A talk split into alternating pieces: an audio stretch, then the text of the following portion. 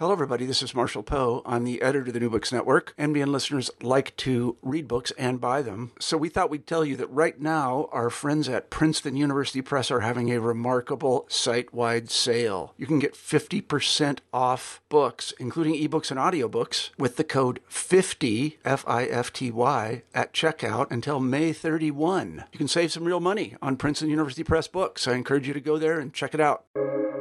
Welcome to the New Books Network. Hello, and welcome to the New Books in Israel Studies podcast.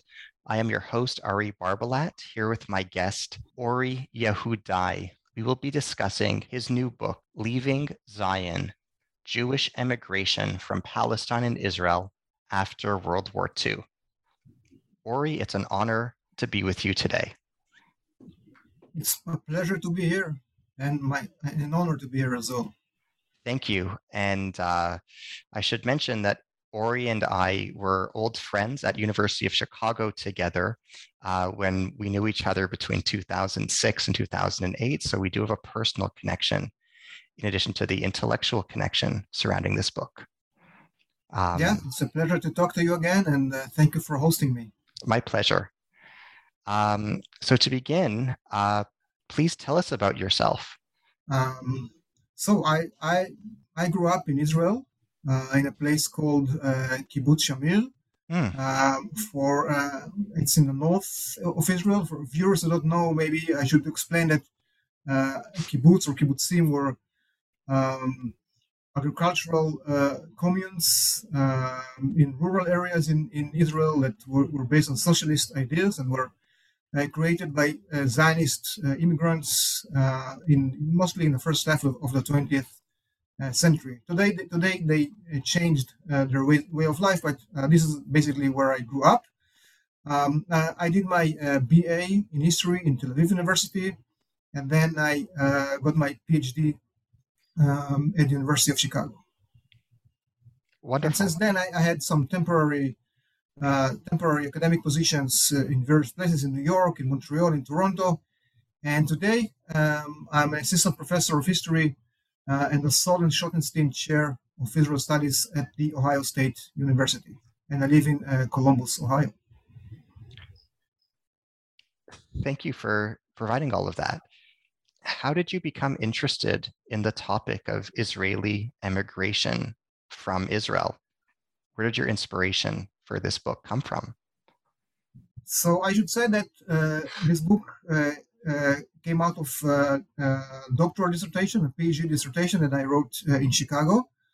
Um, and even before starting the dissertation research, research in Chicago, I wrote a graduate paper uh, on the history of, of a Zionist youth movement in Palestine and I read, uh, at one time, I read letters that the leader of the movement had sent to his friends in Poland. He sent the letters from Palestine to Poland.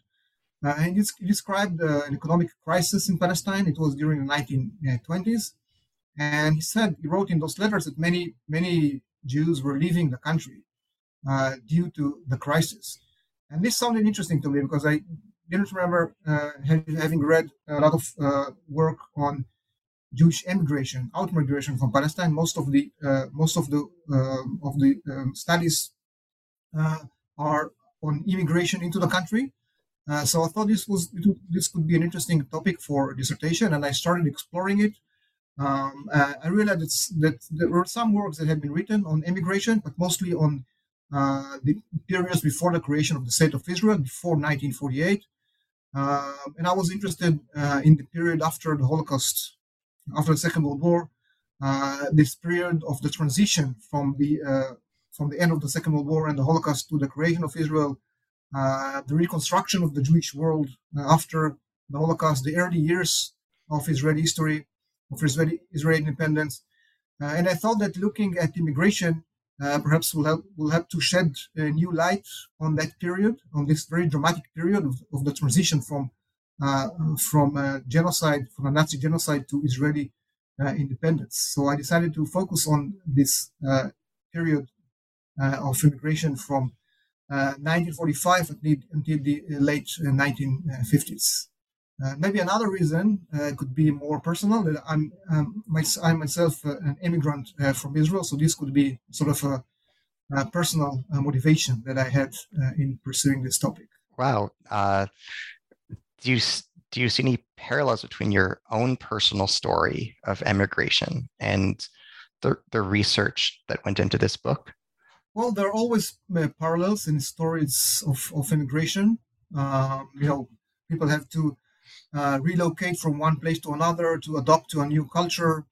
Um, the attitude uh, towards the uh, or feelings or attitudes towards the the home country sometimes are similar, but there are also major differences. I mean, my as we will see later, I hope my study looks at uh, migrants who were uh, displaced people, uh, mostly refugees, survivors of the Holocaust, um, people who had been um, displaced uh, from uh, countries in the Middle East and came to Israel.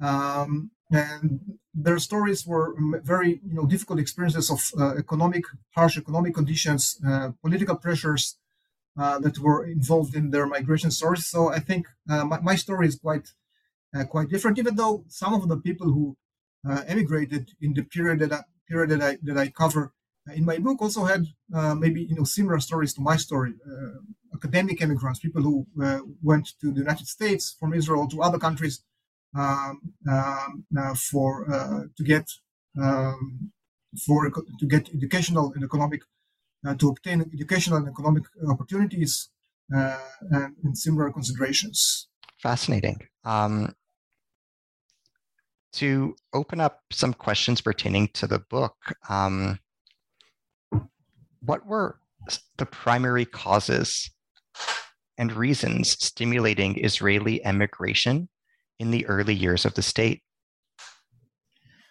So we started talking a little bit about that. Um, um, it's interesting that uh, I show, I think, in my book that the it was mostly personal and material reasons, mostly personal, economic, material uh, considerations, uh, like uh, climate conditions. Uh, people felt that the uh, the weather was, was too hot for them uh, in Israel. Um, people also, were also concerned with health with health problems that could not be resolved in in Israel, um, and also economic economic reasons, as I mentioned, so difficulties uh, in in finding employment and housing in Israel. Um, also difficulties in learning Hebrew and adapting to the new uh, to, to Israeli uh, culture and Israeli society. Uh, another important reason was the uh, desire to reunite with family members who you uh, living uh, abroad. Um, the focus on personal material reasons is interesting because there is there was a tension or a discrepancy between the discourse on immigration, the public discourse on immigration, which, which was very ideological, as I think, as I hope we will discuss later, and the uh, personal reasons of immigrants. Immigration, from a national collective perspective, was seen uh, as a threat to the uh, success of the Zionist uh, project uh, in Palestine, uh, was seen as a danger, seemed to pose a danger to the national endeavor of the, of the Jews in Palestine. Um, so immigrants were criticized on ideological basis. They were criticized for abandoning uh, the state in its in, in its uh, difficult uh, years, for uh, for uh, aspiring to improve their own individual lives instead of um, co- contributing to the collective uh, effort. Um, um, so the the criticism was very ideological, as opposed to the experiences or the motivations of migrants, which were more personal and economic. Um, now, maybe I should, I should also mention that we talk about the uh, the difficulties, the economic difficulties, or the uh, reasons that pushed people to to leave Israel. We should also uh, uh we should also consider the uh, the conditions prevailing in the country at the time. Uh, as I'm sure many of, of our viewers know, after 1948, when Israel was created, Israel was created as an independent state in May 1948. there began a massive immigration of Jews into the country. Um, so uh, the, during the three years of first, first three, three years of independence, between 1948 and 1953, the Jewish population of the country was almost, well, actually more than doubled by the arrival of new Jewish immigrants. Uh, who came from Europe, uh, mostly from Europe and from the uh, Middle East. Um, but the country was Israel was a poor country as a young as a young as a young state. It was uh, it was a poor country. It did not have the uh, the uh, did not, have sufficient resources to absorb all those migrants who were themselves also mostly poor people. So, um, and this also had, it, of course, had an impact on the experience of immigrants in the country uh, and the ability or the inability of the state to properly absorb uh, those immigrants to create the economic conditions uh, that would uh, make this migration experience more normal, more um, um, that, to create the, the, the, appropriate conditions to, to absorb all those, all those immigrants, the absence of those, of those conditions, of those resources, um, resulted in the uh, difficulties, the economic difficulties that pushed uh, many people to leave the country. So it's so we have to we have to remember that the the the objective conditions uh, prevailing in Israel uh, at the time. You you write the following in the interest of clarity and consistency, and in order not to impose ideological concepts on the historical actors, I decided not to use Yerida or Yordim, but rather emigration, emigrants, as well as immigration, immigrants, remigration, remigrants, and migration, migrants, depending on the context.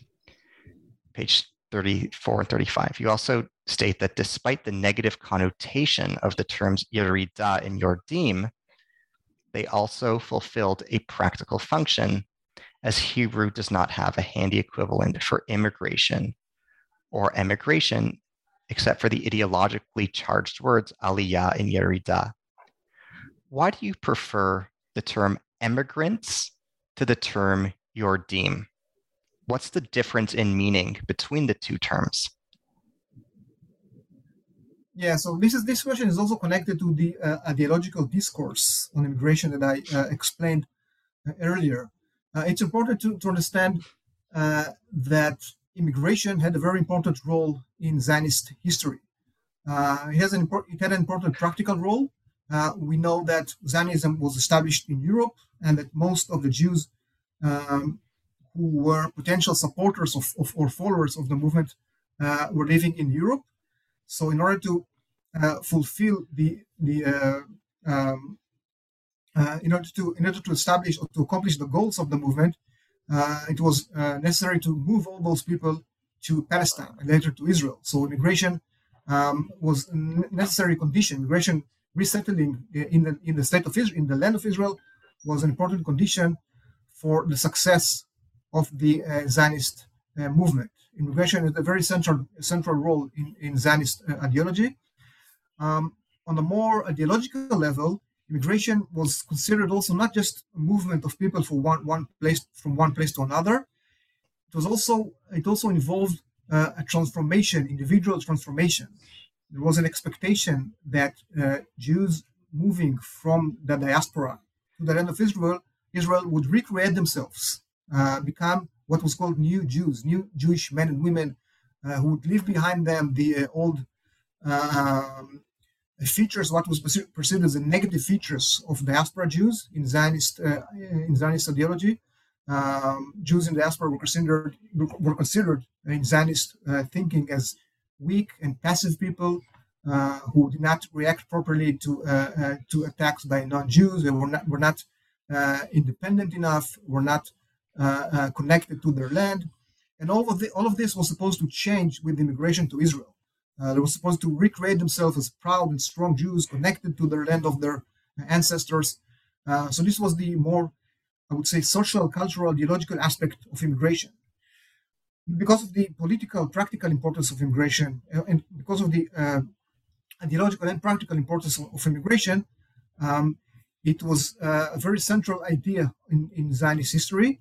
And the term that was used to describe the immigration of Jews to Israel was the Hebrew word aliyah, which means going up. Um, um, those who immigrated were called olim, those who go up. And the movement in the opposite direction was called yerida, going down.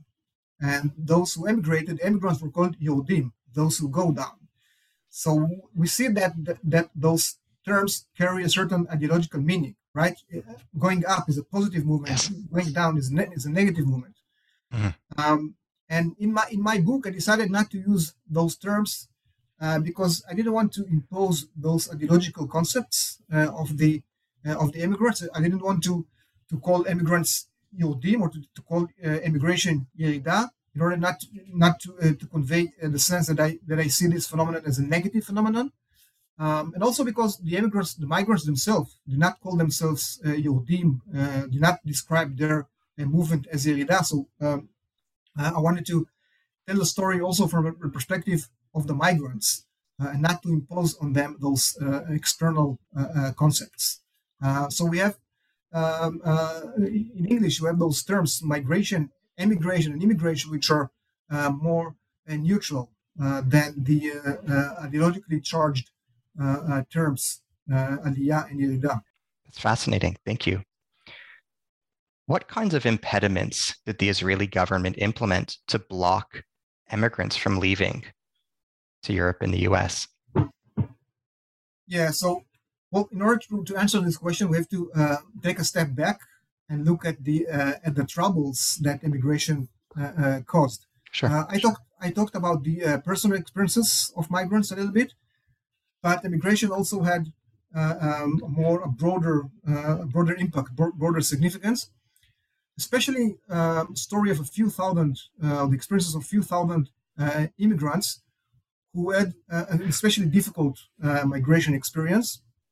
People who many people who wanted to go to the United States uh, or to Canada, especially, uh, but they could not because of various technical and bureaucratic reasons. They could not go to those country, countries countries directly from Israel, and they had to go to Europe uh, to use Europe as a sort, sort of a stepping stone to their desired destinations. They, they had to apply for uh, immigration assistance or immigration visas uh, from various European countries but they when, they got to Europe, many of them got got stuck there. They could not continue their immigration plans, um, and they ran out of money, ran out of resources. They had no legal status. Their the, their visas expired when they got to uh, various Eu- European countries, and then they uh, became dependent on assistance from Jewish organizations, uh, Jewish communities, and also from non-Jewish uh, welfare uh, organizations. Um, and many of those bodies, many of those, especially those Jewish organizations, were reluctant to assist those migrants, even refused to assist them because they were busy with the reconstruction of Jewish communities in Europe after the Holocaust. They did not have enough resources uh, to assist tho- those uh, coming, uh, those coming uh, from Israel, and this created conflicts, tensions, and conflicts between between the migrants and those uh, and those Jewish organizations. Um, um, European European uh, European governments also imposed restrictions on the movement of uh, of people from Israel, of movement of Israeli passport holders, because of all those troubles that uh, that uh, uh, that immigration from from Israel uh, uh, uh, caused. So, because of all those because of the, those conflicts and tensions and restrictions, it, it became clear that immigration became an embarrassment a huge embarrassment uh, for, for Israel, uh, which was, of course, considered as uh, the main destination for uh, the resettlement of, of Jewish uh, of Jewish refugees. And as a result of of, of pressures from from Jewish organizations and from European governments, the Israeli government decided to take action um, and and respond and and and put an end to all those uh, all those complications. So this is the general background for the uh, restrictions and impediments that the Israeli government uh, um, um, imposed on, on immigrants. Um, the restrictions themselves were mainly mainly included limitations on the distribution of of passports. The Israeli government decided that passports would be given only to people who could prove that they were that they would be able to reach their destinations um, and then they would be able to sustain themselves after leaving Israel and settling in other countries, so they would avoid all those troubles that had that had happened uh, to uh, previous uh, migrants. Um, there was also a decision to limit to uh, to uh, place special limitations on the distribution of passports uh, for people who had been in Israel less than five years, because there were various reports that showed that most that people who had lived in Israel shorter periods were more likely to, uh, to emigrate. Um, another restriction was the demand that immigrants, new immigrants in Israel who wanted to leave the country, should pay, should repay the, the state all the costs involved in bringing them into Israel and even the costs involved in maintaining them in, in, in transit or immigrant camps uh, in uh, in Israel. So this was uh, um, a, burden that many people Uh, uh, uh, could not withstand, could not repay the costs. And in addition to those bureaucratic or administrative um, restrictions, there was also another interesting interesting step that the Israeli government government took. The, it was a very extensive propaganda campaign against against immigration in the in the press um, the publication uh, publication of many articles, uh, negative articles about immigration, uh, showing the uh, the distress, the plight, the difficulties that people who had left Israel encountered in their countries of, of destination. Uh, those articles also depicted uh, migrants as immoral people who failed in their in their um, attempts to settle outside of Israel in order to, to discourage more, more immigration of Israelis. Um, so the combination of, of those of those uh, uh, uh, restrictions, the more bureaucratic restrictions, and the uh, and the propaganda campaign, um, actually were actually quite successful. They had had an impact. Um, they they succeeded in not in not in preventing immigration, but at least succeeded succeeded in um, in solving the problems that existed in uh, in Europe uh, with Israeli migrants. Immigration after those restrictions, uh, as a result of anti the anti-immigration policy of the state of Israel, became more no, more normal immigration uh, of people just moving from um, one from Israel to uh, to uh, new destinations without encountering all those troubles uh, along the way. What forms of discrimination did Jewish immigrants from Israel face in trying to enter Canada, Australia, and the United States. Hmm. So um, this was connected to the uh, story of those migrants who got stuck, got stranded uh, in Europe. Uh, I call them re-migrants uh, in the book. Those people who went to, from Israel to Europe in the hope of receiving help from uh, immigration organizations, welfare agencies, uh, help in resettling in a new destination. Um, there was quite quite an extensive um, immigration and welfare activity uh, in uh, in countries in Europe at the time, mostly in Germany, but also but also in countries like uh, Austria and Italy and other countries. Uh, and immigrants from Israel hoped uh, to be included in this activity, to be uh, to be I would say to be taken under the wings of those welfare organizations, and that would help them emigrate to destinations overseas, mainly the U.S. and and Canada, also but also Australia, Australia, and other uh, uh, countries. So those countries, those, immigration countries, had various migration schemes that helped were supposed to help people move from Europe to those new destinations. But the Israeli migrants uh, encountered specific problems because of the fact that they had already settled in Israel. As, as I said earlier, most of them had come to Israel from Europe, mostly, but also from the Middle East and then they wanted to remigrate to immigrate uh, to immigrate uh, again, but they found that they could not be included. They were in, in, ineligible uh, for inclusion in uh, um, those migration schemes of, uh, of immigration countries um, because of the fact that they had already uh, received help in coming into Israel. So usually they were not they were ineligible for a second resettlement attempt in, in in another country. Usually, they receive public uh, help or help from uh, through public funds in settling in Israel. Um, so the argument was that they had, had already been assisted in going to Israel, which was, of course, as I said, was considered as, considered as the main destination for the rehabilitation of Jewish refugees, the main destination uh, uh, for immigration of Jewish refugees after the war. So it seemed unacceptable that people who had already settled in Israel would again receive help from uh, from uh, uh, Jewish and non-Jewish organizations in moving to another moving to another country. Now, it's also important to know that um, that, that, those countries, uh, again, we're talking about the U.S., Canada, Australia, and also other countries, uh, were generally reluctant uh, to admit refugees after after the Second World War, especially Jewish refugees. There were still there were still restrictions or still still um, reluctance to, to take in Jewish refugees after after the war. So the chances of people who had already of Jews who had already been in Israel their chances to be admitted into a new country uh, uh, were especially uh, especially slim because of the post-war conditions. Understood. How did the phenomenon of Israeli remigrants hurt Israel's reputation in the West? Um, so yeah, it's it's connected to the the um, the experiences, the realities that, that I described uh, uh, earlier. Um, all those hardships that uh, immigrants had encountered in uh, after uh, leaving Israel. Um, it's important to remember that, that Israel aspired to establish herself as a safe haven for Jews. Right, we're talking about um, it was just several years after the Holocaust, uh, after uh, a large number of Jews had also been displaced from countries, Muslim countries in the Middle East uh, and in North Africa. So Israel was, Israel of course, took in a very large number of, of immigrants from those places, despite the difficulties that I uh, mentioned earlier.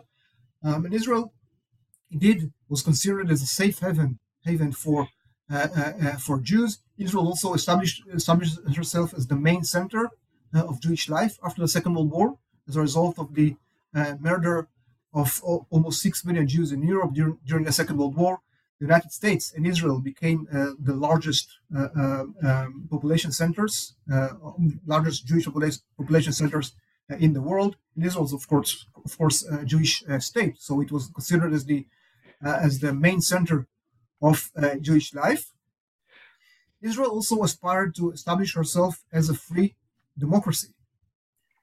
Um, so the fact that there was such a significant immigration uh, uh, uh from Israel, especially after uh, especially after uh, after uh, the Holocaust, seemed to threaten the reputation of Israel as as a safe haven, as a refuge for for Jewish for Jewish people. Now there were also other other reasons. Um, many of the people, some of the people who left Israel, applied for refugee status in other countries. They mm-hmm. knew that uh, gaining refugee status would help them to receive uh, certain benefits, uh, um, material support, and uh, assistance in, in emigrating to other uh, countries. So the fact that people who had been Jews, who had been already living in Israel, were now trying to become refugees, applying to, for refugee status in other countries, uh, tarnished the, the reputation of Israel not only as a Jewish state but also as free, as a free, as a free democracy. Um, another another reason uh, for the uh, for for the for the fact that immigration hurt Israel's reputation was that in some cases it, cases it was illegal uh, immigration because of all the restrictions that was that were imposed on immigrants. Some of them had to resort to illegal immigration, which of course complicated their their, their status uh, and, and, made life even harder, more even harder for them once they reached other uh, new destinations. So the combination of all those troubles created an impression of, of chaos in Israel. Uh, uh created an impression that Israel uh, was uh, unable to control to to exert control over over its borders. Um, this also contributed to the um, negative image of Israel following or as a result of uh, of, of uh, immigration from a country. What was the Mollstrasse synagogue crisis, which took place in Munich, and why is it important? The Mollstrasse, uh, sorry for my, my pronunciation of this German uh, name, Mollstrasse uh, synagogue uh, in uh, in Munich. It was a it is a name of, of a synagogue uh, in Munich. Um, this is, was this was destination uh, for a group of uh, of uh, Israeli immigrants in the mid 1953, to be more precise. to understand the story of this synagogue of, of the settlement of Jews in, of Jewish immigrants from Israel in the synagogue again again we have to take a step back and look at the larger story of immigration uh, from Israel to Germany uh, at the time. Because of the all those difficulties that immigrants encountered in Europe, those who got stuck in Europe, um, they uh, one of the, the, solutions that they found was to penetrate into displaced persons camps in Germany, refugee camps in Germany. Uh, those were uh, camps that had been established by the Allies after the Second World War um, for uh, refugees that had no nowhere to go after the war. Most of those camps had been closed uh, by 1951 as a result of outmigration of refugees who had been settled in other countries. But there was one camp, it was called the Föhrenwald camp uh, near Munich, that continued to exist until 1957. Um, it was camp, the camp that uh, inhabited the what was called the hardcore uh, Holocaust survivors or refugees, people had very difficult uh, uh, uh problems that prevented them from being admitted to other countries. Some of them maybe did not even want to emigrate from the camp and start new lives. So this camp was closed only in 1957. It continued to exist during the 1950s, and the existence of the camp of this camp also turned it into a sort of a magnet for uh, migrants from Israel who got stuck and had no other solutions. They started gravitating towards the camp from various countries in Europe, uh, also from Germany. They crossed borders uh, from France, from Italy, from other countries, from Austria, and started going into this camp uh, because they knew that they were hoping that the uh, welfare agencies uh, working in that camp, taking care of the existing refugees living in the living in the camp, camp would also help, help them uh, uh, making a living uh, or help them sustain themselves and also help them um, move to other countries. The Germans objected, resisted this movement. this influx into the camp um, ran counter to the efforts of Germans to close the camp and terminate the Jewish refugee problem in Germany after the war. So after various uh, uh, um, discussions, negotiations with Jewish organizations, with the migrants them- themselves, they decided to uh, to block the movement, completely block the movement to to Camp Föhrenwald. So there were people who, who, came to Germany, came to the area. They wanted to go to the camp, and they could not enter the camp because now it was blocked with a police station. And they started looking for other options. And one of the options was to settle in this synagogue uh, in uh, in Munich. Uh, so there was a group of, of about 200 people um, who settled in this in this synagogue, we squatted squatted in the synagogue, uh, including families and small children. They lived in very in terrible sanitary uh, sanitary uh, conditions. Um, it was also an illegal act. They were illegally illegally settled there. So at some point, the German police raided the synagogue and arrested about 60 about 60 people. So it's, it's a very visitors, people who visited the synagogue uh, um, uh, were shocked by, by the conditions in which Israeli migrants uh, were living. Um, some reports appeared in, the, in, in, newspapers, some in, in, in official in official reports. Um, this this was a very tragic story, obviously, but I would say that the significance of of this story um, lies in the fact that it shows how far people w- were willing to go uh, to be out of Israel. They're willing to live in those these terrible conditions in this uh, in this synagogue, uh, because it, it, seemed like a, chance uh, uh, to emigrate fr- from Israel to start new lives in, in another country. The synagogue incidents, incident also revealed the tensions in the Jewish community surrounding immigration from Israel. Um, there were official bodies uh, of the German Jewish community that refused to assist those migrants because of uh, there were previous uh, agreements with the German government that prevented uh, Jewish uh, Jewish community to assist immigrants from Israel who came after a certain certain uh, a certain date. Um, so they were not allowed to to assist those people, not, and they did not want to violate the, the, agreement with the Germans. But there were also people in the community that thought that Jewish organizations should help those immigrants. So there were pressure that was put on Jewish organizations, on the Jewish community, to provide assistance to those immigrants. Um, so, uh, and this this conflict over the the, the uh, synagogue uh, migrants revealed a basic conflict uh, surrounding immigration from Israel, conflict between uh, the desire not to, to damage Israel, not to damage the, the aspiration of Israel to establish herself as a destination, as a refuge uh, for for uh, uh, for Jews after the war.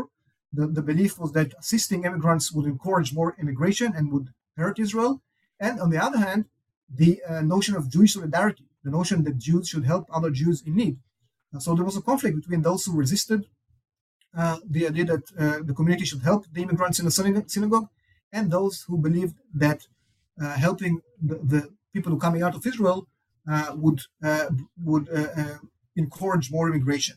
Um, and also, I would say that the severity of the problem in, in the synagogue in Munich um, also accelerated the efforts uh, to solve, to find a solution uh, to the crisis uh, in Germany. So it's a it's an isolated it's a it's a uh, uh, it's a case it's an experience of two, a group group of 200 people, but we th- we see that it represented a much larger uh, problem of immigration from Israel or related to immigration from Israel. On this note, um, personally, as someone who is reading this book, um, I was struck by the attitude of Israeli government officials that is quoted in many parts of this book towards the immigrants. Um, on page 147, you have a quotation from Moshe Sharett, where he says as follows um, Just as a doctor or a social worker must not fulfill the stupid wishes of the people under their care, but should put them under the treatment directed at their improvement or salvation. So the state cannot and must not comply with the wandering instinct embedded in the heart of this reckless people, must not comply with their forgetfulness of their own past, but rather should save them and their sons, having no other choice against their will from the curse of eternal gypsiness, in which they seek relief from the pangs of absorption in their only home in the world. And then you have uh, Golda Meyerson, Golda also quoted on the same page. Um, we quote her as follows Whoever comes, we should help him to integrate, but not to leave. It is not good for him and not good for the state. The state is also entitled to demand something from the Jews. An immigration transit camp is a very bad thing, but it is not a disaster to keep them in the camps. I would go so far as demanding reimbursement for the co- costs of bringing them here. Where is it written that a person would go hither and thither and the Jewish people would cover their expenses? This, the attitude towards the immigrants is very striking to me as a reader of this book. How did you feel as a researcher uncovering and rereading such words? Yeah, those are strong, strong uh, words. Uh, yeah, I, I, was also surprised by the, uh, I would say, the uh, intensity of, of those uh, expressions. Um, this condescending uh, approach, right? The the, the, the notion that the immigrants, the state to treat immigrants like a social worker treats a, a, client um, and all those uh, and comparing immigration uh, uh, to suicide. I'm not sure if this was in the in a quote that you provided, but this was also uh, um, um, something that was mentioned by by Israeli officials that people people intending on immigrating or like people intending on committing suicide. So uh, the reaction to immigration should be similar to the reaction uh, of trying to prevent a people from a person from from committing suicide. Um, when I try to make make sense of those sentiments, of those uh, uh, expressions, I think perhaps, perhaps it's uh, we can we can relate this to the uh, misgivings and doubts of leaders uh, of a young state um, as to the willingness or in willingness and ability of the masses of the people to conform to the demands of uh, of nation building. the misgivings as to the ability of those people uh, to be uh, to contribute to the national uh, project and also to fulfill the demands of, of that national national project. And um, as I explained earlier, um, one of the one of the demands was that they um, I would say shed uh, their uh, diaspora identity or get rid of their uh, diaspora identity, diaspora mentality, um, and become rooted Israelis. Um, and one of the um, basic elements that of the of this diaspora alleged diaspora mentality, according to in the Zionist view. this this diaspora mentality included a sort of a inclination to wandering. Uh, it was called also, I think it was mentioned in one of the quotations, wandering instinct. Um, so the demand was that those people would get rid of this tendency to, to move around, uh, the wandering instinct, and uh, re- recreate themselves as rooted people, people who are rooted uh, uh, in the land and can be uh, parts of normal lives of a modern modern nation state instead of of continuing to you know look for other other destinations or look for other solutions and continue uh, continuing to wander, to wander around the world. This was the, sort of the, the image of the uh, of the wandering Jew that was, I think, also uh, internalized by some uh, uh, Zionists.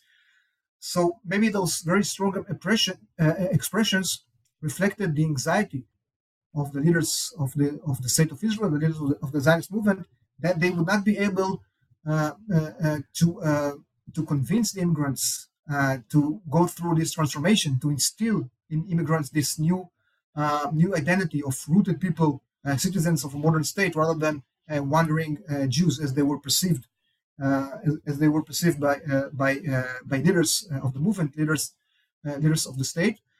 Maybe it, was also just an anxiety over the significant amount of people who moved out, out of the country, people people who were living, people who wanted to leave but could not could not leave the country. Maybe the, leaders were frightened to see uh, the tendency or the desire of so, so, so many people uh, to uh, to immigrate from Israel, and they uh, and they just ado- adopted this hard uh, approach, uh, which was expressed not only in practical limitations on immigration, but also in this this language language that um, you know, again reflected their anxiety over the threat uh, the threat of, of immigration. That's that's absolutely fascinating. Thank you for sharing. Why did Israeli immigration to Canada between 1948 and 1962 create discord? Yeah, this this connects to uh, um, um, a topic that we discussed earlier: uh, this tension within the Jewish community. Um, maybe we should we should uh, we should um, talk this about this a little more in the context of, sure. Canada. This uh, um, conflict between um, the uh, the the uh, idea of uh, Jewish solidarity, Jewish international solidarity, the notion that Jews should help Jews in need. It's it's a traditional uh, um, or it's part of Jewish tradition, important part of part of Jewish tradition. It was expressed in very various various uh, um, uh, periods in Jewish history. So, so this was one one um, one idea, and then the idea of consensus over Zionism. The consensus Zionism became a consensus uh, uh, view in the Jewish world uh, after in 1945, 1945 after the Second World War. Um, many people who had been non-Zionist or even anti-Zionist before the war and became convinced that Jews would survive the war and would not be able to live uh, in uh, in uh, in countries in Europe. Uh, they became convinced of the necessity of the existence of uh, a Jewish uh, state. So there was strong consensus in Jewish communities around the world for over for support for Israel. But immigration from Israel created a conflict between those two ideas, between the idea of Jewish solidarity and support of Zionism because as I already explained, um, um, assistance to immigrants was seen as was seemed to work against against Israel because it, it was a fear that uh, immigrants would encourage more uh, immigration. So we have this conflict between the humanitarian aspect uh, of uh, of Jewish uh, solidarity and the desire and, and the political consideration of, of, supporting Israel. When immigrants came to Canada, um, this conflict resulted in, in debates uh, and disputes within the Jewish community. Uh, immigrants came to Canada um, from Israel asking for support from Jewish institutions, um, and those Jewish institutions institutions had to decide what to do. Some people thought that uh, immigrants should not receive any help because they had come from Israel, and the uh, public funds uh, of the Canadian Jewish community should be invested in helping people who had not yet had an opportunity to uh, settle in, in, another country. But other people um, represented uh, the, the, notion of Jewish solidarity. They argued that the decision of, uh, of whether a certain migrant should receive help or not should not be based on the uh, country of origin, but on the need, uh, on the extent of need. so there were there were debates around this this issue, this issue in Canada. maybe another dimension uh, for this debate is related to the uh, um, the history of the uh, or the experience of the Jewish Canadian Jewish community during the Second World War, when the Canadian government um, refused to take in Jewish refugees from Europe, um, and the Canadian the Canadian Jewish community uh, tried to influence the government to change the policy, uh, which was, uh, but it was unsuccessful in doing that. So maybe um, there was a certain uh, sensitivity in the Canadian Jewish community uh, over issues uh, issues uh, of immigration uh, after the terrible years of the war, when the government did not allow refugees to enter Canada, Jewish refugees to enter Canada, despite the efforts of the Canadian Jewish community. Maybe there was a, a greater sensitivity in Canada in, among Canadian Jews towards the issue of you know Jewish refugees seeking uh, entry uh, uh, into into Canada. So this is one way to understand the the discord in the Canadian Jewish community. Understood. In the United States, why were Jewish communal aid organizations reluctant to help the remigrants? So United, United Jewish organizations in the United States also believed that their role was to uh, support uh, immigration into Israel um, and not uh, out migration from the country. Um, they believed that their job was to also to help Jews escape from from non from non-democratic states or to, to escape countries in which Jewish life were under under threat. Um, and of course, Israel was a destination for such uh, such uh, um, a preferred destination for such migrants, at least from at least from, the perspective perspective sorry uh, of Jewish organizations. Um, helping Jews moving out of Israel, move out of Israel, uh, was not part of the philosophy of those organizations uh, uh, who, had been established in order to to assist Jews again who were seen to suffer persecution in other countries. So Israel was not a country that persecuted persecuted uh, Jews. And here also, again, there was a conflict between the experiences of migrants and the the ideology or philosophy or attitudes of, of Jewish organizations. Um, helping immigration from Israel was not part of their agenda, but Jews coming out of Israel still uh, still needed needed help, uh, um, and uh, and they they were trying to convince those American Jewish organizations uh, Uh, that um, that they should help them. Um, but uh, but it they were mostly unsuccessful. Uh, the organizations uh, like like HIAS and other American Jewish organizations that that assisted migrants generally refused to assist immigration from Israel, and it is likely that this policy helped to prevent more immigration from, from Israel. Um, there was a very large number of applicants in Israel, of people in Israel applying uh, to those organization, organizations seeking help in moving out of Israel. And it is quite likely that uh, if th- th- those organizations would, would have been willing to assist immigra- immigration from, from Israel, um, um, many more people, a much larger number of people would have left uh, Israel during that period.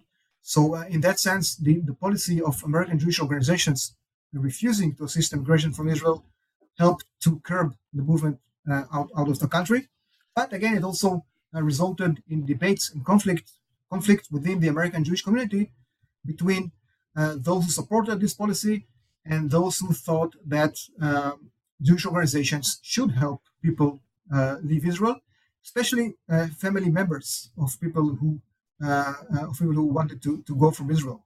Um, there, there, was a strong demand from from American Jews who had relatives in Israel family members in Israel want, wanted to go to the United States. Uh, uh, there was strong pressure from both families uh, on Jewish organizations to assist this movement. Hmm. Okay. What role did organizations like HIAS and UHS play in this phenomenon?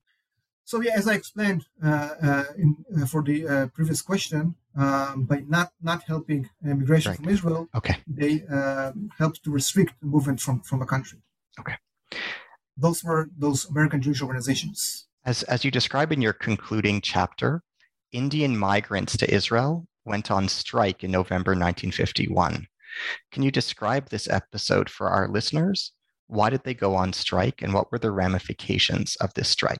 Yeah, this is another uh, uh, quite uh, tragic and sad, sad incident uh, within this larger story of, of immigration.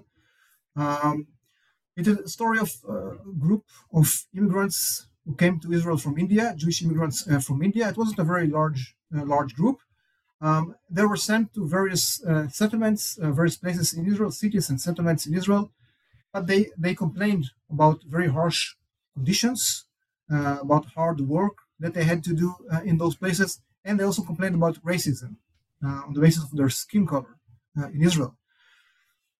They decided that they wanted to go back to India, to repatriate, go, go back to their homes in India, but they, they thought that the Jewish agency uh, that had been responsible for bringing them into Israel, the Jewish agency was the uh, organization within the Israeli government that was responsible for the immigration project. So they thought that this organization should also organize their repatriation, their remigration, uh, or their return uh, to India again because they, they, they were responsible for bringing them uh, to uh, to Israel and um, as the migrants believe, also for the hardships that they experienced in Israel. So they went on uh, uh and, and, staged a sitting strike, even a hunger strike, uh, in front of the offices of the Jewish Agency uh, in Tel Aviv. They traveled from various places around Israel, uh, gathered there, uh, and staged this this strike, demanding that the state would, the Jewish Agency or, or the government, uh, would send them uh, uh, send them uh, back to Israel. So this was different uh, from other uh, stories of immigration, because usually um, immigrants had to fund their own immigration, they had to find resources for immigration. Now there was a demand by a group, not just one by one individual, but but by a group that the state invest funds in sending them back to their to their home country. And this uh, uh, provoked a debate, a lot of criticism against this group, and also a debate about uh, about what the government government should do. Um, in the meantime, there was another. I should say that uh, the government eventually decided to send them back to India. Um, so uh, a group of, of, around 100 people, I think, I don't remember the exact number, were actually sent by the Israeli government uh, to to India. And then there was another group that in, in Israel of Indian immigrants that demanded the same uh, the same treatment. Treatment. They also demanded to be sent back uh, back to uh, to India. Uh, but then, in the meantime, the group that had been sent previously now demanded to go back to Israel because of the conditions, the difficulties that they, they had encountered in uh, integrating in India again. So again, they, they also staged a sit-in strike uh, Uh, in front of the offices of the Jewish Agency uh, in uh, in uh, one of the cities uh, in India, demanding uh, to go back. Um, so there was a lot of criticism and debate around the behavior of those of those people. But this story is interesting, I think, because it, sheds light on several interesting phenomena relating to immigration from Israel at the time. Um, First of all, it demonstrates the difficulties uh, of, of immigrants in Israel. If you look at the, the particular story of immigrants of immigrants from Israel, we see the, the, the larger difficulties that immigrants uh, encountered uh, in the country, the uh, problems of employment uh, and housing, but also the the uh, um, I would say alienation from the rest of of the from the existing population, as was expressed in the racism that was uh, uh, that was uh, directed towards the racist attitude that was directed towards the, those migrants from India. So, so we see both the um, economic, material, and but also social problems that immigrants encountered. And I think that the experience of, of immigrants from India also sheds light on the difficulty in making a decision. Um, immigrants um, settled in Israel demanded to go back to India, but then after after after going back to India, they also they again decided to uh, to uh, go back to Israel. So it, reflects a sense of confusion and decision and difficulties in making a decision of where to of where people should, should rebuild their lives, which was uh, characteristic also uh, of other uh, of other people around that period. In your con- concluding chapter, you also tell the story of Hans Jonas, the, the, the famous scholar who was of German Jewish background. What does his story teach us and how is it relevant? It is another, uh, it's a personal uh, story, uh, which I found uh, quite uh, quite interesting. Hans, Hans Jonas was a, a, philosopher, a German Jewish uh, philosopher. Um, um, he studied the philosophy of, of religion. Um, he became a Zionist. He was a Zionist in Germany uh, already in Germany, and he came uh, in Germany in 1930s as a result of the rise of Nazism, and he uh, settled in in Palestine, in pre-state Palestine, in the 1930s. Um, he was active in Zionist circles in in Palestine, also in important intellectual cir- circles of Central European Jews in Palestine. Um, but he also volunteered to serve to serve in Zionist military organizations. Um, but then, uh, after the, the creation of the state, he also participated in the, in the 1948 war. Uh, he served as a soldier in the 1948 war, but he, he couldn't could not find an academic position in Israel. Uh, he had a temporary teaching position at the Hebrew University of, of Jerusalem, but he could not could not find a permanent position. So he uh, left the country, left Israel, uh, and uh, he found a teaching position in Canada uh, and then a more permanent uh, position in uh, in the, the new school in in New York. Um, his story is interesting, first of all, because um, it's interesting to also to tell the stories of, of intellectuals. Um, some of some of the people who left the country were also uh, important uh, Jewish uh, intellectuals, and it's interesting to see uh, how uh, also in intellectuals, uh, the, the, impact of, of those conditions on, on, the lives of, of academics and intellectuals, the, the, opportunities that they had in other in other in other countries. Um, intellectuals or writers uh, maybe usually uh, or sometimes have a better way of articulating uh, their stories um, um, um, and the various considerations that they had uh, when trying to decide whether to leave Israel or not. Uh, also reflecting back uh, on their um, on their migration experience and their life in Israel. Um, uh, they, have, they provide interesting insights on the differences between life in Israel and life in the United States or in other other countries in which in which uh, they settled. So um, this is another uh, level of the narrative or another aspect of the story, telling the, the story from the perspective of, of intellectuals. Um, the story of Hans Jonas is also interesting uh, because he was a Zionist uh, who left the country.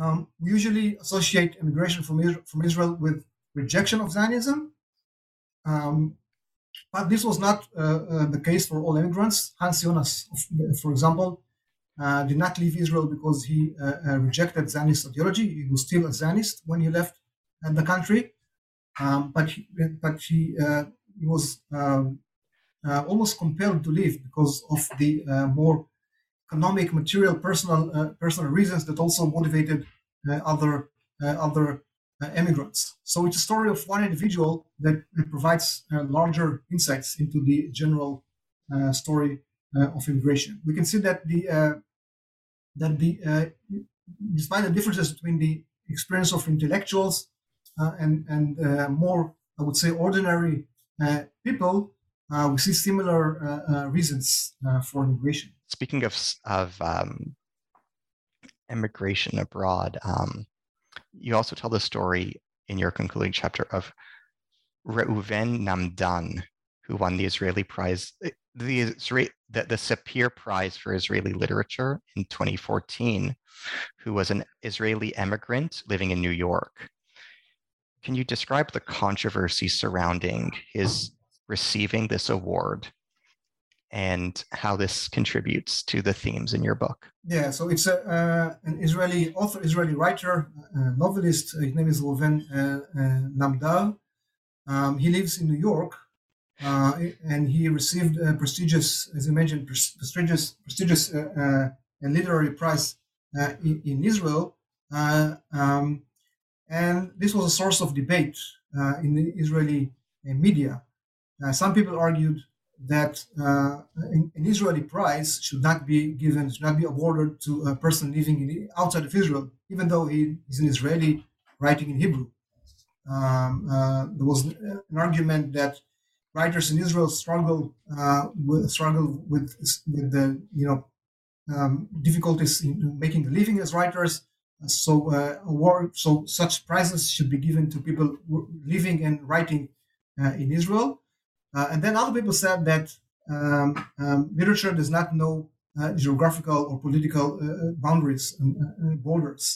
that was it's it's a Hebrew.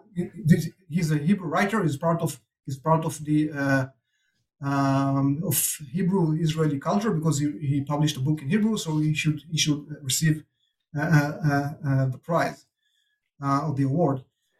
Um, I think the, the, the importance, the significance of this debate is that well, it took place uh, about 10 or 15 years ago.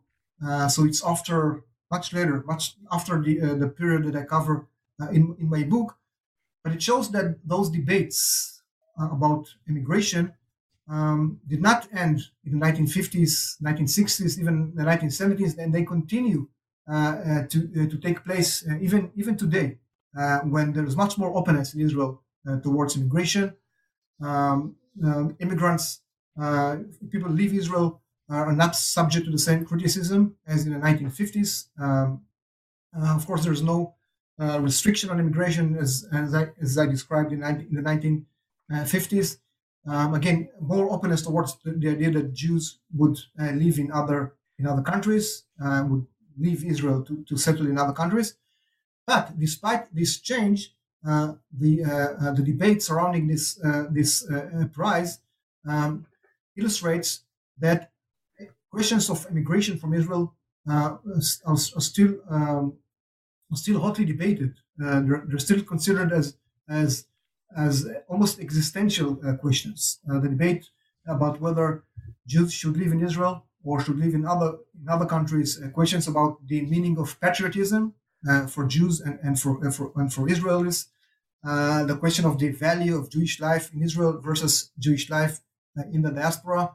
Uh, we see that uh, in this in this case and in other cases that I mentioned, mainly in the conclusion, more recent cases, that there is a sense of continuity between the earlier period, of the state, um, when Zionist ideology was much more much more robust, much more influential, uh, um, and and today, uh, even despite the, the, changes that Israeli society went through, we still see that the immigration debate is uh, uh, alive and kicking. How is immigration from Israel today similar or different from what you describe in your book? In the past decade, Israel has experienced tremendous economic growth. How has this changed the reasons for emigration in today's Israel relative to Israel in the early years of the state. Yeah, so this uh, nicely connects to the uh, um, previous uh, question about uh, uh, sort of bringing the, discussion to uh, to, to, the present. Um, one one important difference is we, relates to the reasons for immigration. in migration studies, scholars usually distinguish between push factor factors and pull factors. Push factors are usually uh, difficulties, hardships that push people to move to other countries, and pull factors are uh, conditions or opportunities in, in other countries that uh, attract people uh, to leave their homes and settle in, in other destinations. So I would say generally that in, in the earlier period that I that is covered in the book, push factors were more important. Um, I described earlier the uh, various economic hardships and the difficult conditions in Israel. that motivated or pushed people to leave.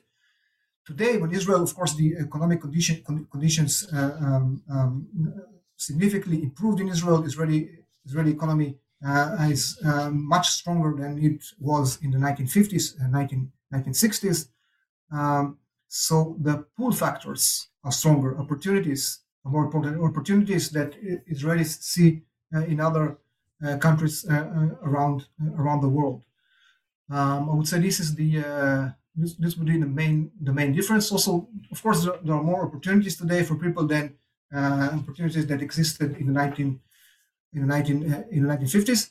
And if we look also at the institutional or public side of, of the story, as I started to explain earlier, um, there is more uh, um, more flexibility, more openness in Israel uh, uh, towards the idea of Jewish immigration, despite the tensions that I that I described, despite the, the, the continuity of, of debates. Um, still, um, for example, still there is more more flexibility, more more openness. Um, one example, I mean, we can we can see this with the use of use of terms. We began with the question of the terms that are used to to uh, uh, to describe immigration, to to talk about immigration. So uh, the, ter- the term Yerida is no longer uh, popular uh, in Israel, uh, especially uh, compared to the 1950s, 60s, 70s. the term Yordim and Yerida, which again, as I said, convey those, this negative negative meaning, are much less popular today. Today, people use more neutral terms such as מהגרים or הגירה, migrants or immigrants, immigrants without this, uh, uh, um, not those words that carry ideological meaning. So um, I think looking at, at the language uh, that is used in, in, discussions on immigration helps us to, helps us to understand also the cultural, uh, social, uh, and ideological changes. Even though I should again emphasize that uh, there is still um, there are still debates about immigration. so we, so the problem, despite those changes, um, the debate has not died down completely. Uh, we see a tension here between continuity and change. In in chapter four of your book, you describe Eliezer Wiesel, the Paris correspondent for Yediot Ahronot, with the following quotation: "Emigration will only stop if Israel becomes a richer or more humane country. If we learn to appreciate the human being living among us, page, page 165. Can you comment on the significance of these words? And if we think about Israel today, is Israel a more humane country, more appreciative of the human being, or is it the same? Yeah.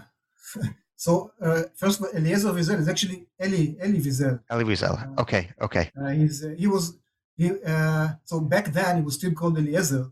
Uh, for Elie Wiesel, okay, sorry. The, yes, he's, he's the uh, uh, uh, well-known author, writer who of, of also won the the um, Nobel Prize. he's a Holocaust survivor. He wrote about the Holocaust. Um, very you know well-known writer. was a well-known writer. in, in the 1950s, uh, he was uh, a journalist, was working as a journalist for an Israeli newspaper. He lived in Paris. Uh, he moved to, uh, to Paris after the war. He was a survivor of Auschwitz. Uh, the, and, he settled in, in, in, Paris after the war, and he became a, a journalist in for one Israeli newspaper. And he was very interested in this question of, of immigration. He wrote a lot about about immigration, about immigrants from Israel, um, I mentioned earlier the propaganda campaign against immigration. So he took uh, uh um, very was very active in this in this campaign, propaganda campaign.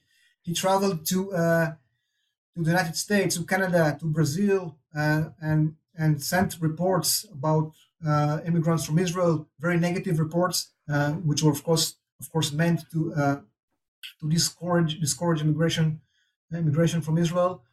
Um, and the, passage that you that you uh, that you read here, that you uh, quoted here, is part of, of those those reports. Um, this is a more moderate, uh, I think, more moderate uh, uh, uh, part of, of his writing, not criticizing the immigrants, but criticizing Israel. Um, so it was kind of exceptional in, in his writing. Usually, he focused on on on um, criticizing the immigrants and not not the state.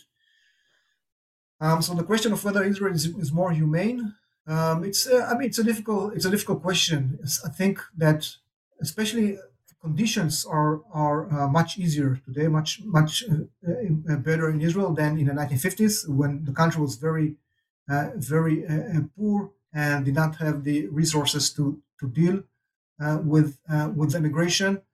Um, life in Israel is much easier much easier today um, the uh, when we think about the humanity of a certain of, of Israel, I think we also we also have to bear in mind not only the way the government treats uh, its Jewish uh, citizens, but also under other people under Israeli uh, control, uh, under Israeli rule. So if you mention the humanity of, of Israel, I think we should also uh, take into, into consideration the um, treatment of Palestinians yes. by the Israeli government. It's uh, this is not the, the topic of, of my book, but you know when you talk about the humanity of Israel uh, as a state, um, we should also take this uh, into uh, into consideration.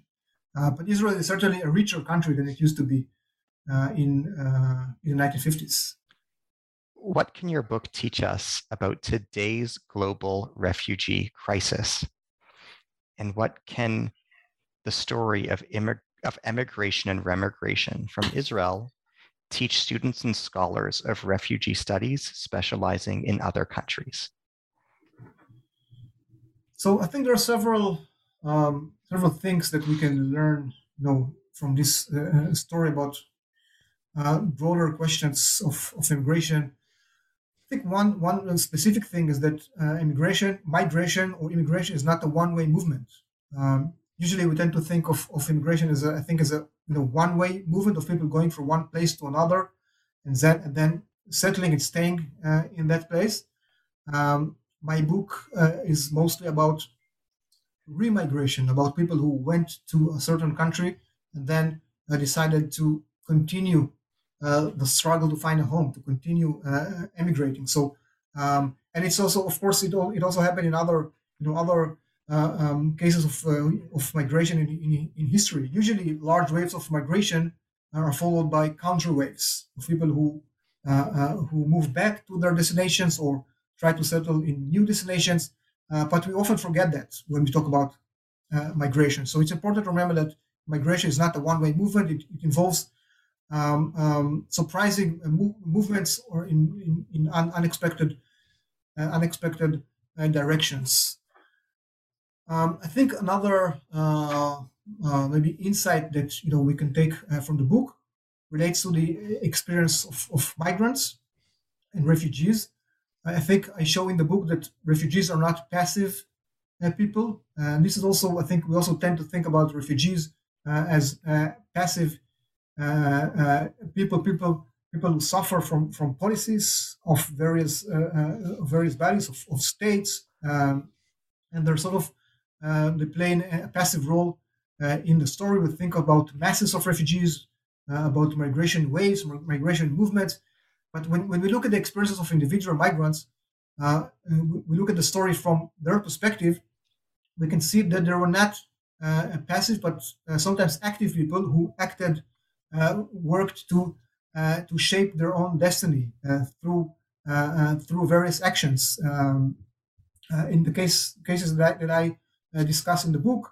Uh, they appealed to organizations, uh, they wrote letters, they confronted various authorities, they tried to shape their destiny with their own hands. So I think this is one, one this is another important aspect of the book that even though refugees live in very um, difficult situations that they do not often not always use the ability uh, to uh, be active participants in the historical uh, process um, I would say also that, well, since my book is about emigration, about outmigration, we should remember that this is also an important part of the story of migration. Uh, debates about immigration usually focus on the um, what happens when people arrive to a certain place, on the acceptance of, of refugees, debates, uh, disputes regarding the uh, the arrival of refugees. But uh, my book shows that emigration was also a controversial issue. Uh, there were also debates about uh, the departure from, from the country, debates in the country of origin about the issue of immigration. Uh, so uh, migration is not only about immigration, not only about arrival and integration, but also uh, about um, the conditions, the problems, the debates surrounding the departure of individuals uh, from their uh, from their homes. Um, I would also say that for scholars, um, students of migration, I think it's important uh, to look at various perspectives when we study migration. Um, I mentioned, of course, the perspective of perspectives of migrants, uh, but we also have the perspective of the state or, or states of uh, NGOs of you know various organizations uh, working with uh, with immigrants, uh, popular opinion through through the press, reactions of society. So I think when we study immigra- migration, we have to um, make an effort to to give expression to all those various perspectives to in order to paint a more uh, complete and richer uh, picture of uh, of of migration. As we bring our interview to a close, um, as a final question, what are you re- researching now as your subsequent project, having completed this book? What are you working on at the present? What do you think about working on next? So now I'm, I'm involved in two. Uh, I started two new uh, uh, projects. Uh, one is about non-Jewish immigration to Israel, immigration, immigration to Israel of non-Jews. So I'm continuing uh, mm-hmm. my work on, on immigration. Um, Israel is considered as a country of Jewish immigration. It's not only considered, but also uh, um, in terms of its policies, it's the country of country of Jewish immigration. So I want to look at um, um, what, what happened uh, when non-Jews uh, tried to uh, to immigrate to Israel. Uh, also published recently an article about um, about the experiences of intermarried families uh, of Holocaust survivors, Holocaust survivors who, uh, who married uh, uh non-Jews after the Second World War, uh, and their attempts uh, to move to other destinations, to settle in other in other countries. So there were debates in Jewish organizations, Jewish communities about whether the Jewish community should assist non-Jews to to immigrate, non-Jews who, who, who, who, were married with Jewish uh, survivors. So this is connected to my interest in non-Jewish immigration to Israel. And I'm also um, in, I'm also um, um, doing a, a project on a, on, a, completely different different topic about um, various questions related to terrorist attacks in Israel in the 1970s, Palestinian terrorist attacks in Israel in the 1970s. Uh, I completed uh, um, uh, an article uh, that looks at the um, the way in which terrorism in the 1970s in Israel um, was related to internal social, ethnic, ethnic and class, class conflicts in in Israel. So, and I'm, in Israel, and I'm hoping to develop this into a larger study on um, the Israeli-Palestinian conflict in the 1970s, focusing on uh, terrorist attacks uh, that Palestinian groups uh, um, carried out in Israel in the uh, in this period, the 1970s. So those are my main uh, projects currently. They they sound fascinating. I would love to read them when they mm-hmm. come out. They will no doubt be as erudite and as interesting as the book you have just produced. As we bring this interview to a close, I would like to thank Professor Ori Yehudai for his generosity, attention, and time. I'd like to remind our readers of the name of the book. The title is Leaving Zion Jewish Emigration from Palestine and Israel After World War II. Thank you, everybody, for listening. This is Ari Barbalat. This has been New Books in Israel Studies. Thank you. Thank you very much, Ari. Uh, I really enjoyed our, conversation. I also want to commend uh, the people responsible for this project. It's a wonderful uh, uh, project. So thank you very much. It was uh, a pleasure. Thank you. Thank you.